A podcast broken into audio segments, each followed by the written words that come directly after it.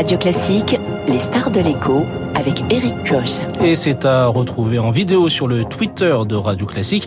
Ce matin, dans les stars de l'écho, nous accueillons Loïc Quentin, patron de la FNAIM, la Fédération nationale de l'immobilier. Bonjour. Bonjour Eric Koch.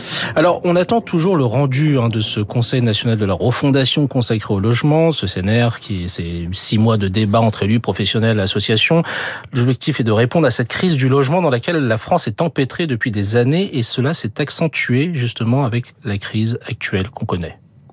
Oui, tout à fait. Euh, nous traversons, je crois, un moment euh, historique. Jamais euh, les voyants n'ont été, ont été autant en alerte aujourd'hui à tous les niveaux et quels que soient les secteurs de, de l'immobilier et de la construction. Alors, je voudrais revenir sur ce CNR parce que grande déception quand même des mmh. professionnels puisque la date du 9 mai avait été proposée directement par Olivier Klein après quatre mois de concertation, trois groupes de travail, 200 acteurs mobilisés, d'où il devait ressortir 20 propositions.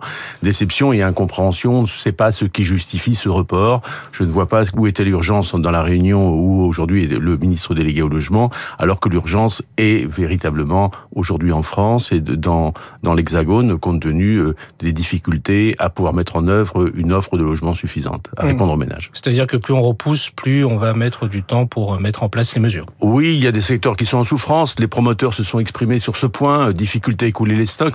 Alors vous savez, euh, je, je, je crois que cette situation, elle est, pouvait être pressentie et, et identifiée. Euh, je, je, pense que euh, l'origine de, de, de, de, cette instabilité, les difficultés que nous rencontrons, euh, vient notamment de la hausse d'intérêt que nous avons, nous connaissons depuis plus de deux années. Rappelons, il y a à peu, près 30 mois, les taux d'intérêt étaient à 1%, mmh. et aujourd'hui, on prévoit un atterrissage à 4% au mois de juin.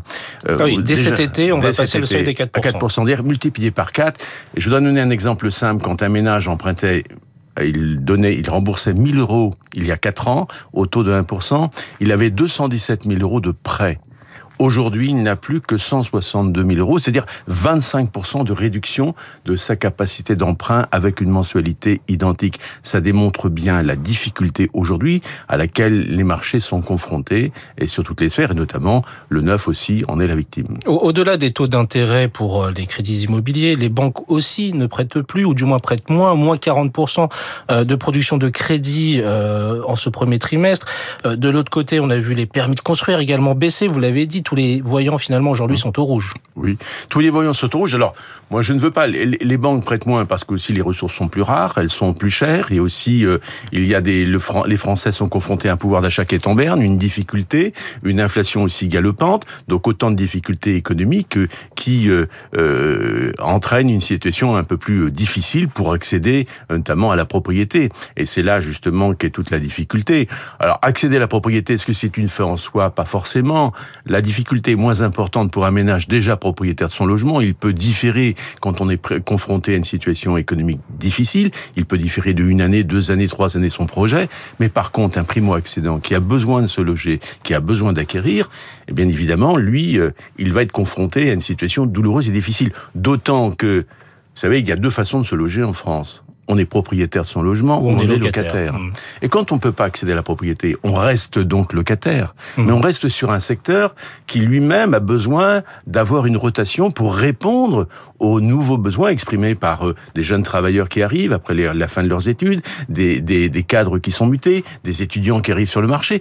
Et c'est là toute la difficulté. Et donc ça coince et ça crée euh, de, de nouvelles tensions. De nouvelles tensions qui vont arriver. Elles sont déjà ressenties, mais elles vont s'accélérer à l'automne. Et c'est le cri d'alarme que nous, à la FNIM, on lance depuis le mois de janvier. Le secteur locatif est en souffrance. Alors, pour différentes raisons. Mais là, ça va être encore une accélération. Alors, je passe, des, des, je passe, je laisse de côté, mais je peux en parler. la rénovation énergétique et l'indécence de certains logements classés F et G qui contribuent à ce que une partie de l'offre aujourd'hui est retirée du marché et qui va être encore accumuler et amener d'autres tensions. Certains biens aujourd'hui sont invendables.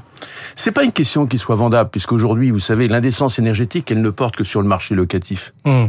Et euh, donc, on va considérer qu'un logement est indécent, il ne peut pas être loué, Mais par contre, il peut être vendu quelqu'un qui va l'occuper pour ses résidences principales. Donc l'indécence, elle ne frappe que le secteur locatif, mais pas quand on l'achète pour habiter soi-même. Mais aujourd'hui, même quand on a les moyens d'acheter, on a l'impression qu'on n'y arrive pas, euh, on n'y arrive plus. Il y, a, il y, a, plus de construction neuve, par exemple. Euh, Est-ce que là aussi ça bloque? Est-ce que euh, sur cette question des permis de construire, il faut également progresser? Je crois que de toute façon, les promoteurs sont confrontés aujourd'hui à une formation du prix de l'immobilier neuf qui devient, qui n'est plus accessible pour nombre de ménages français. D'abord, premièrement, vous savez, ce qui a porté l'immobilier neuf, c'était souvent l'investissement locatif. Aujourd'hui, un investisseur locatif, quand il regarde l'immobilier neuf, il se dit, il a des taux de rendement qui sont peu élevés, vous savez, à 3, 3,5%, il a des taux d'intérêt qui sont à un niveau similaire. Mmh. Il voit beaucoup moins l'intérêt. En plus de ça, oui, donc on gagne pas d'argent, quoi. Voilà, le dispositif Pinel est moins attractif. Mais lorsque je ne comprends pas, si vous voulez, c'est qu'il faut quand même se poser la question l'immobilier et la construction est bien une production euh, qui relève de notre propre pays. On a tous les ingrédients. Le foncier. On est maître de la réglementation. On a les entreprises de construction. On détient la fiscalité. Et on n'arrive pas à construire, et en construit, on a un prix de revient et de sortie qui est deux fois supérieur à la moyenne européenne, c'est-à-dire si on, compare à l'Espagne ou à l'Allemagne, là il y a un véritable problème. Et moi je le dis depuis un moment, il faut revoir l'équation de formation du prix de l'immobilier neuf aujourd'hui en France. Mmh. sur cette question des permis de construire, c'est la faute aux élus finalement si ça bloque les élus, vous savez, on distingue souvent les maires bâtisseurs et ceux qui ne le sont pas. Mais je pense qu'il y a un besoin, si vous voulez, d'avoir que l'État insuffle une autre vision, une autre dynamique du territoire.